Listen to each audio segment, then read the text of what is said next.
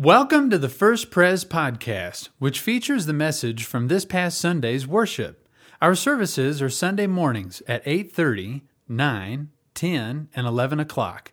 You can learn more about First Pres at firstprescos.org. Amen. I need a baton for that, right? We're Ready. Amen. Good job. Your work matters. Friends, uh, a couple of quick things here. So, you heard Andy talking about Vision Weekend. Uh, this is a huge weekend that we have planned, a huge day Saturday. As we, as we paused in the middle of that worship, friends, the Lord inhabits the praises of his people. And when we invite God to be present to us, when we give an hour of worship like this, you know, Jesus said, You don't have to wonder where I am, because I promise wherever two or three are gathered in my name, there I am. I'm right here. And God gets to do what God wants to do. And so we're responsive to the Spirit of God. And, and that's this weekend, we're trying to be responsive to the Spirit of God at work, pulling us forward as a church. So we're talking about the, the First Pres Way, seven values in our pursuit of Jesus. But really, what we're doing is opening ourselves up to this rally where the Spirit of God is moving our church into the next chapter. There's a, someone on our staff who said to me this morning, Tim, after 25 years around this church, I've never seen us do anything this big. This is going to be a huge day. If you can at all be there for any part of it, please register. If you register, uh, then we know you're coming. You'll have you'll get a sandwich, for one thing, and uh, and some gifts, and uh, so that helps us if you register. We hope that you can be here this this coming weekend. Uh, we're in good job. Uh, your faith work. Your uh, sorry, your work matters. What are we talking about? Faith and work. That's what we're talking about. Both of them, and. Um, and I hope that you picked up one of these cards last week, but we're having a little fun. You can pick up one of these cards at the end of the service, take a picture of yourself wherever you're applying yourself in the world, and hashtag it. We've seen some great things come through in our community of where we are at work in the world. And today we're talking about a good job at home. We're going to read from Titus, a little letter toward the end of the scriptures. We're going to dip into Titus a few times on this series. And today we're reading Titus chapter 1, verses 1 through 9. And as you find your way there, navigate to it. Uh, let's open our hearts in prayer. Lord, we pray that you would join us, that you would speak to us, that you would use your word to do your work in your people, and that you would open our hearts and open our ears to hear your voice. For it's in Jesus' name that we pray. The church said, Amen. Titus chapter 1. Paul, a servant of God and an apostle of Jesus Christ, to further the faith of God's elect and their knowledge of the truth that leads to godliness in the hope of eternal life, which God, who does not lie, promised before the beginning of time, and which now at his appointed season he has brought to light through the preaching entrusted to me by the command of God our Savior. To Titus, my true son in our common faith, grace and peace from God the Father and Christ Jesus, our Savior. The reason I left you in Crete was that you might put in order what was left unfinished and appoint elders in every town as I directed you. An elder must be blameless, faithful to his wife, a man whose children believe and are not open to the charge of being wild and disobedient. Since an overseer manages God's household, he must be blameless, not overbearing, not quick tempered not given to drunkenness, not violent, not pursuing dishonest gain. Rather, he must be hospitable. One who loves what is good, who is self controlled, upright, holy, and disciplined. He must hold firmly to the trustworthy message as it has been taught, so that he can encourage others by sound doctrine and refute those who oppose it. This is God's word. We're grateful. Amen. Good job at home. So, we're in this faith and work series where we're asking Does my work matter to God? What about all this, the 167 hours I'm outside of church? What about where I'm applying my, my life? Does God care about my work? Does my work matter to God? What's the relationship between these things? And we saw last week that we were made by God with certain gifts and talents, time and energy that we're supposed to use to the glory of God, making a difference in this world. We were made to work. We were made to work. But work, when we say work, it's a bigger category than just that paycheck job that we think of. Work is whatever you apply your time and energy to, whatever you're doing, that's work. Whatever you're doing in the world, that's work. And your job, your work, can be glorious as you glorify God in your job. And what do we want to hear? When we, when we do our effort, when we make our effort, when we spend ourselves, we want to hear good job, right? But even more than that, we want to hear what Jesus said in Matthew 25. The master replied, You want to say it with me? Well done, good and faithful servant. We want to hear that so much. You've been faithful with a few things. I'll put you in charge of many things. Come and share in your master's happiness. And what a celebration! What a celebration to know that what we did mattered to God. So you're made to work, it's part of your makeup, but work isn't easy because work is cursed.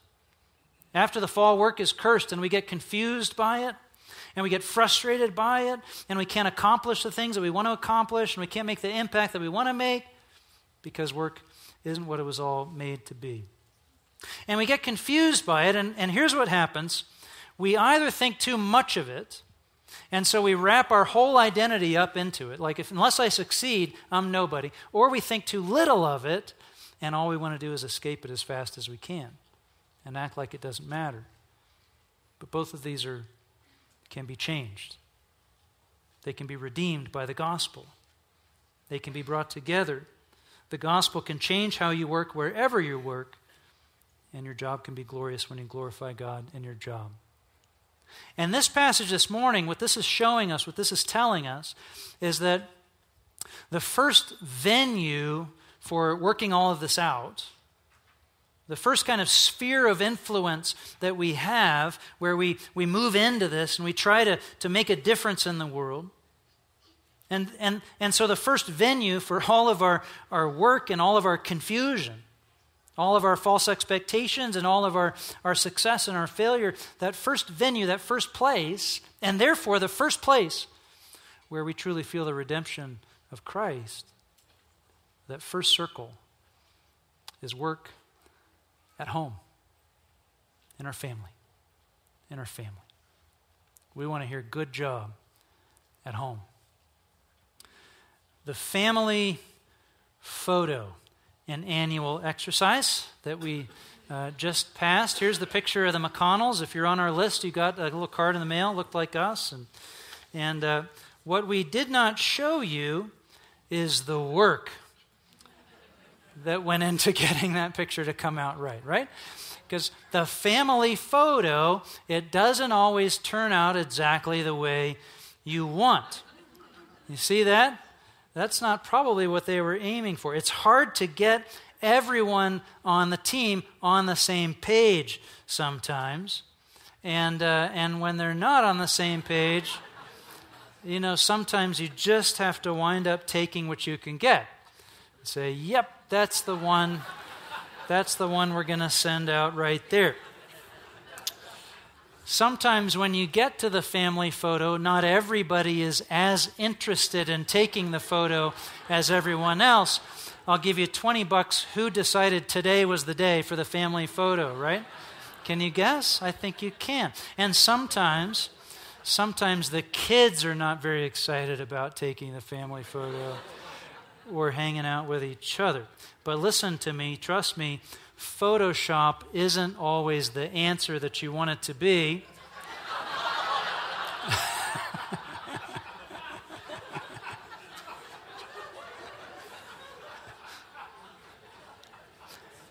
but when you're in trouble, a theme can really help to get you the, the perfect, perfect family photo.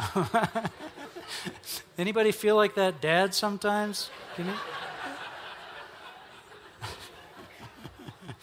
All right, all right. It's not easy to win that one. It's not easy to win. We're helpful for anybody who helps, right? It's hard work. It's hard work. It's hard work at home, but it can be redeemed. Let's look at Titus.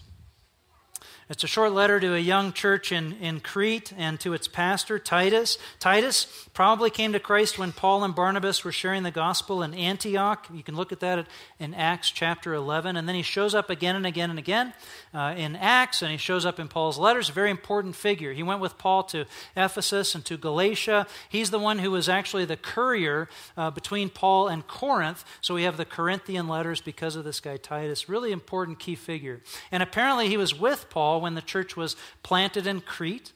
And then Paul went on, and this would be late in Paul's ministry, and he, he wrote back to Titus, who was left behind. And Titus was left behind in Crete, not to fix problems, but to set things up right from the beginning.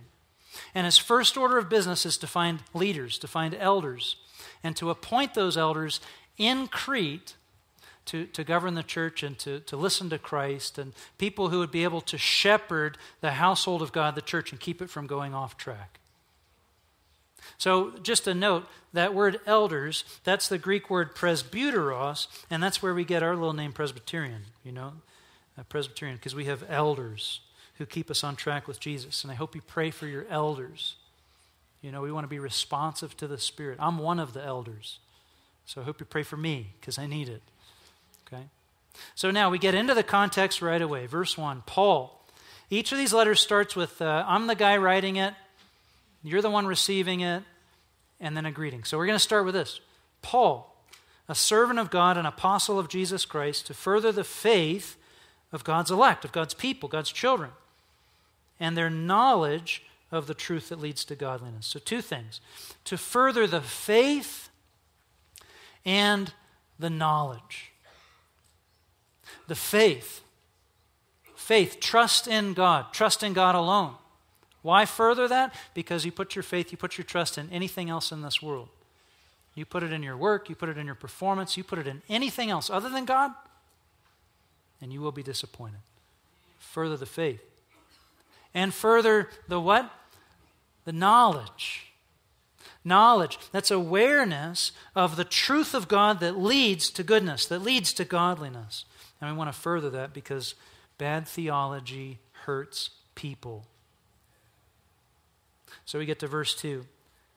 It goes on the faith, the knowledge, in the hope of eternal life, which God, who does not lie, promised before the beginning of time. Now, that's a, that's a little bit of an odd name for God God who does not lie. That tells you a little bit about the context, okay? This is Crete. If Crete was famous for anything, if the Cretans were known in the world for any great skill, do you know what it was? Lying. That's right. they were excellent liars. And in fact, you learn that as you go through the chapter. There's a, a quote from a Cretan philosopher, Epimenides, who, who says this about his own people. This is what this philosopher says about his own people Cretans are always liars evil brutes, lazy gluttons. That's your friend talking. I mean, he's talking about his own people here. You know? Now, does that sound like a rough context? Listen, research says in our time that 60% of us, in the course of a 10 minute conversation, will tell how many lies do you think? Two to three, not six. Praise God. Two to three. I don't know who you're talking to. Yeah. two, two to three. Two to three. Two to three lies in a 10 minute conversation. 60%. So that means that you and I, we hear 200 lies on average per day. And those aren't the lies that you're telling yourself, those are the lies that others are throwing at you. So listen in a lying world, we need a God who does not lie. We need a message from a non lying God. And that's who he is. His promises are sure. So, this letter, you get all this set up. Okay, I'm Paul. And then, to, to whom? To Titus, who he says is, again, he says, who's my true child in the faith. True, genuine, legitimate. This is real. This is truth here. It's truth. And grace and peace from God the Father and Christ Jesus, our Savior. Now, he gets his job. What's Titus going to do? He's going to go find leaders ready to shape the household of God. And how is he going to do that? He's going to find leaders ready to shape the household of God by looking for leaders who have rightfully and in a healthy way influenced their own households. See, that's what Titus is going to go out and do. In the middle of Cretan culture, He's supposed to appoint elders. And if your Bible's open, you'll see it says, appoint elders for every town. You see, this is in the middle of the culture. We're going to put leaders out there, and they're going to have to have an influence on their towns. And so we're going to look for a leader, an ideal leader type that in this Cretan culture is going to stand up for the gospel, going to represent the love of Jesus, going to represent the character of God. So, what is this? This is an ideal. We're going to, we're going to point out the ideal of leadership. Doesn't necessarily draw it doesn't necessarily draw the, the outside boundaries of anyone who would lead. This is a central ideal. The leader should have these virtues should be escaping these vices. You see what i'm saying? And when you read it folks when you read something like this it's going to sting. It's going to sting. What's that leader look like that you're looking for? An elder must be what blameless I'm already writing my, my uh, resignation. It must be blameless, right? Faithful to his wife, a man whose children believe and are not open to the charge of being wild and disobedient. Since an overseer, uh, uh, an elder, same thing, manages God's household, he must be blameless, not overbearing, not quick tempered, not given to drunkenness, not violent, not pursuing dishonest gain. Not those things but rather he must be hospitable, one who loves what is good, who is self controlled, upright, holy, and disciplined. Oof. That's a high bar. That's a high bar. Now, let me make some notes as we go through this, right? An elder must be. Okay. A man. Should all elders be men? Many churches believe this. Many Christians believe this, resolve this out of, of scriptures. I want you to understand that, uh, that we don't, at First Pres, we don't believe that this scripture limits leadership only to men for all times. Now, um, I'm just going to, say this quickly, and I know it doesn't satisfy every hearer, but we don't believe that because we believe that that would be inconsistent with other, other, other parts of Scripture, such as Acts 2, where the Holy Spirit is poured out on women to prophesy, Luke 8, where the women supporting Jesus' ministry are listed by name, very odd in the ancient world, John 20, where Mary Magdalene is told by Jesus to proclaim his resurrection, to preach his resurrection, to be a preacher, and the list of uh, women that show up in Paul's letters, like Lydia uh, Phoebe, Priscilla. So, Scripture interprets Scripture, and you have to let clear places clarify the foggy spots. And I'm telling you, you know, not all Christians agree on this, and we're, we're humble, we're patient with one another, we understand uh, one another. But I want you to know, I want you to understand when you're here at First Pres, we would not ordain women if we believe the Bible told us not to do it, okay? We don't do things as a church that we believe the Bible's telling us not to do. We ordain women into all offices of the church because we believe that the voice of Scripture not only allows for it, but promotes the idea as a representation of Christ's redemptive work over the curse. That's a big, that's a big topic, okay? What I want you to see is honor, dignity, equality for women you don't have to run outside of these scriptures to find that. That's in these scriptures, not in the arguments against these scriptures. Same thing as we're celebrating Martin Luther King Jr. tomorrow and the dream of racial equality, we recognize that honor, dignity, equality among all races of people, it's found in these scriptures. Amen? Not in the attack uh, against them, okay? Big topic, big topic. I know that uh, you know, he's sending me off on another sermon entirely here. But uh, he says, come on, let's go, right? And uh, big topic as you think about that. There's lots of study. Uh, so send your emails, care of firstprescos.org, uh, care of Jennifer Holtz, executive pastor. Sure. Okay. So, so, but let's get, here's the standard for leadership, okay? Here's the standard for leadership. Titus is supposed to go out and he's supposed to say, okay, I want to look for leaders who are going to shepherd the household of God. How are they doing shepherding their household?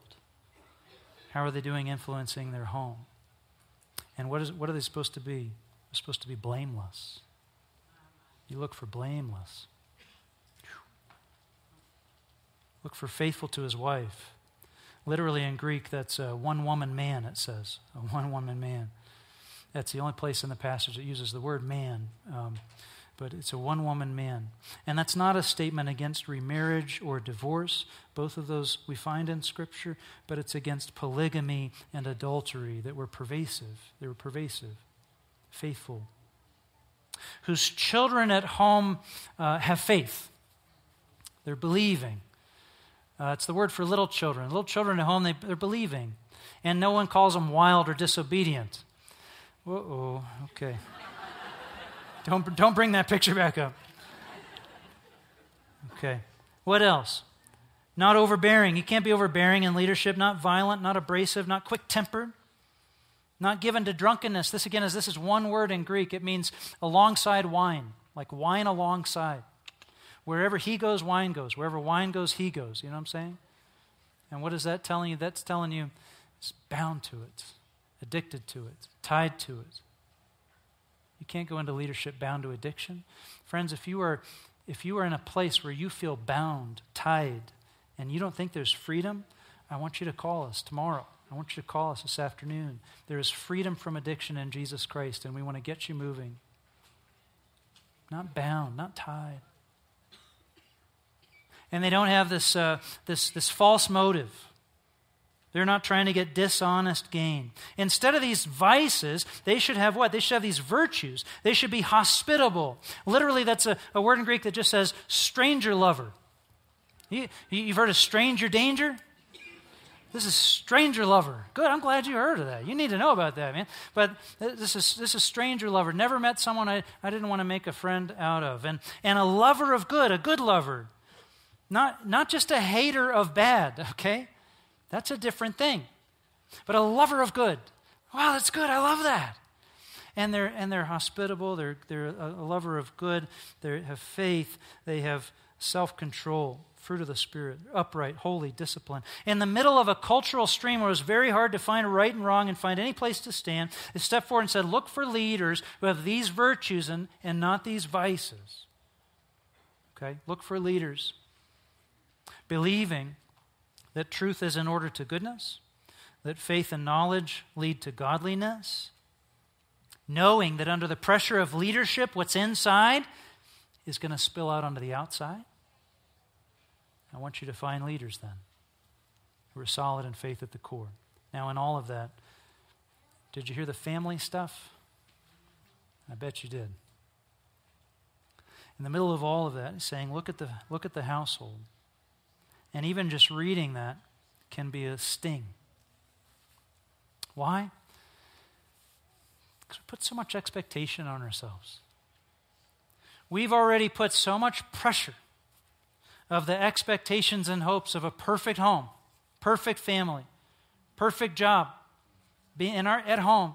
We've put so much pressure on our own shoulders that when we read what is really kind of a straightforward uh, kind of standard of, of responsibility, and we read it out of Scripture, it falls on our hearts like a ton of bricks. When we had our first child, Ellie, um, a couple of months later, our good friends had their first child, and um, because uh, I was two months in, and so I was the expert. you know, I, I went to their house and I said to my friend, "So, hey, new dad, how are you feeling?" And my friend said to me, Tim, two things have happened to my heart today. Number one, I love more than I ever thought I had capacity to love. And two, I am more frightened than I ever thought I had the capacity to be. Why? Because this is a big deal. It's a big deal. And what do we want to hear? We want to hear good job. If there's anywhere we want to hear good job, it's at home. It's at home. And parenting is a huge deal. And the expectations can be crushing because even if we do everything right, even as a parent, if you do everything right, something's going to go wrong. And you know you're not going to do everything right. You know? So you know that if I bat a thousand, there's still something's going to go wrong. But I'm not going to turn in a thousand. I'm, I'm, I'm trying to turn in like a good solid 290 or 300 on this, right? You know, and so, so what, are we, what am I supposed to do? The expectations are so high. The weight of it can be so crushing. Well, you know there will be a mess. Jim Daly, the president of Focus on the Family, says in his book, When Parenting Isn't Perfect, he writes, You know what? There's a mess. And he writes this He says, God does his best work in the mess. Oh, amen. I hope that's true, right? And families have the blessing of mess. That I know is true. I know that's true. He writes, It's thrilling and frustrating and frightening because it's real. Perhaps the most real and most powerful thing we'll experience in our mortal lives. It's not perfect. We're not perfect. But maybe in the midst of its imperfection, family reflects something better. We see the heart of God in it. Friends, no one can guarantee the salvation of their kids. No one has the power to write the story for their family that's perfect. No one has the kind of influence to make everything work out in perfect order. There are no perfect parents. There are no perfect kids. There are no perfect sisters. There are no perfect brothers. But God moves in the imperfection and in the mess. So, what is this all about then, this passage? What are we doing? What I'm trying to get us to see is this that we're made, to, we're made and called to make a difference in the world. We're called to work. And the first sphere in which we do that, the first proving ground, is at home. If you have kids, it's with your kids. If you're uh, just together with a spouse, it's the two of you doing that. If you're alone, single in the home, it's the home you make in singleness. This is the first sphere of influence, the proving ground of our work. But listen now, don't forget the trouble with work is that it's cursed. And because it's cursed, we can't do all that we intend to do. We can't produce all that we intend to produce. And because we, we, uh, we're turned around and confused about our work, you know, we, we either think too much of it or we think too little of it. Now, follow me now. The trouble with work at home and the work of parenting is that you can't do all that you intend to do. And if your identity is wrapped up in your success at producing the perfect home, at producing the perfect child. How's that going to go? You're doomed. I'm doomed. We're doomed. So it isn't going to happen. It isn't going to happen. You see, we either think too, too much of our work and we wrap our whole identity in it, and, or we, we think too little of our work and all we want to do is escape it. All we want to do is back out of it as fast as we can. The gospel speaks to these. And he says, What does the gospel say? It says, No, your identity is not wrapped up in your success, even at home. And, and, and, so you can let go of that, and at the same time, your contribution matters. It does matter as you work for God to the glory of God, as you're shaped in the likeness of Christ, you serve God and serve others, that matters to God. And you're free. You're free to work to the glory of Jesus, even at home. So, this elder, friends, this elder that Titus is looking for, Ideally, all these indicator lights are going off, right? This external sign of internal spiritual health. Ideally, they're all going off. And then look at verse 9. He must hold firmly to the trustworthy message as it has been taught. Why? So he can encourage others by sound doctrine and refute those who oppose it. But before doing that, what must he do? He must hold firmly to what? The trustworthy message. What's the trustworthy message? It's the gospel. It's the gospel that Jesus Christ has come to redeem our imperfect lives. That Jesus Christ has come to die for us and to be raised from the dead for us. That He died on the cross for our sins and for our transgressions, for our mistakes and for our errors. Listen, this, this leader, this leader, if this leader wants to lead, eh, that leader better understand the gospel. If you want to lead, if you want to go out and make a difference in the world, you had better preach the gospel to yourself. And you better believe it. And you better hold on to it. And you better rest on it so firmly, so strongly that your life is built on the gospel, that it's not about what you do, but what Christ has done for you. And you better believe it so strong, hold it so tight that you can proclaim it, you can teach it. And when someone else tries to teach it bent, You can teach it straight. Amen. Amen. Hold on to the gospel, the faith of God's elect, the knowledge that leads to godliness, the hope of eternal life given to your heart through the proclamation of the word. You better hold on to that. Because when you look at your work, your influence, look at your spheres, you look at your family, you look at your influence at home, you look at it, see it, and then run.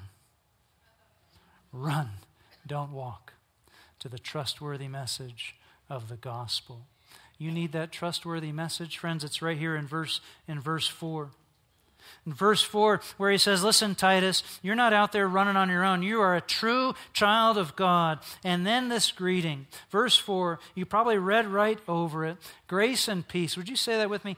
Grace and peace from God the Father and Christ Jesus our Savior. How do we hammer ourselves with regret when we've got Christ Jesus our Savior?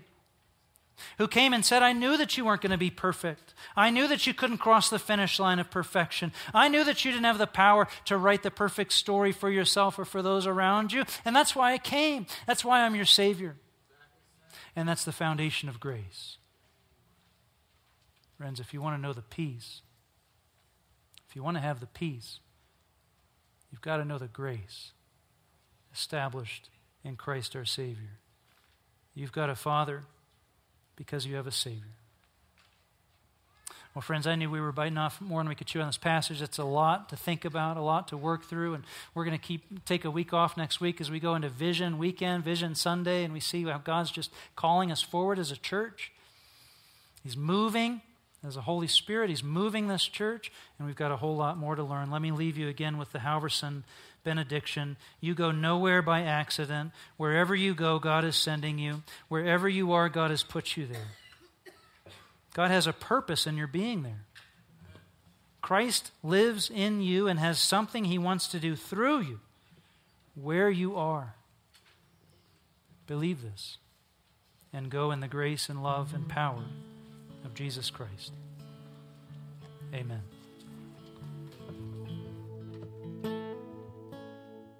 Thanks for listening to the First Pres podcast. If you would like more information, you may visit our website at firstprescos.org.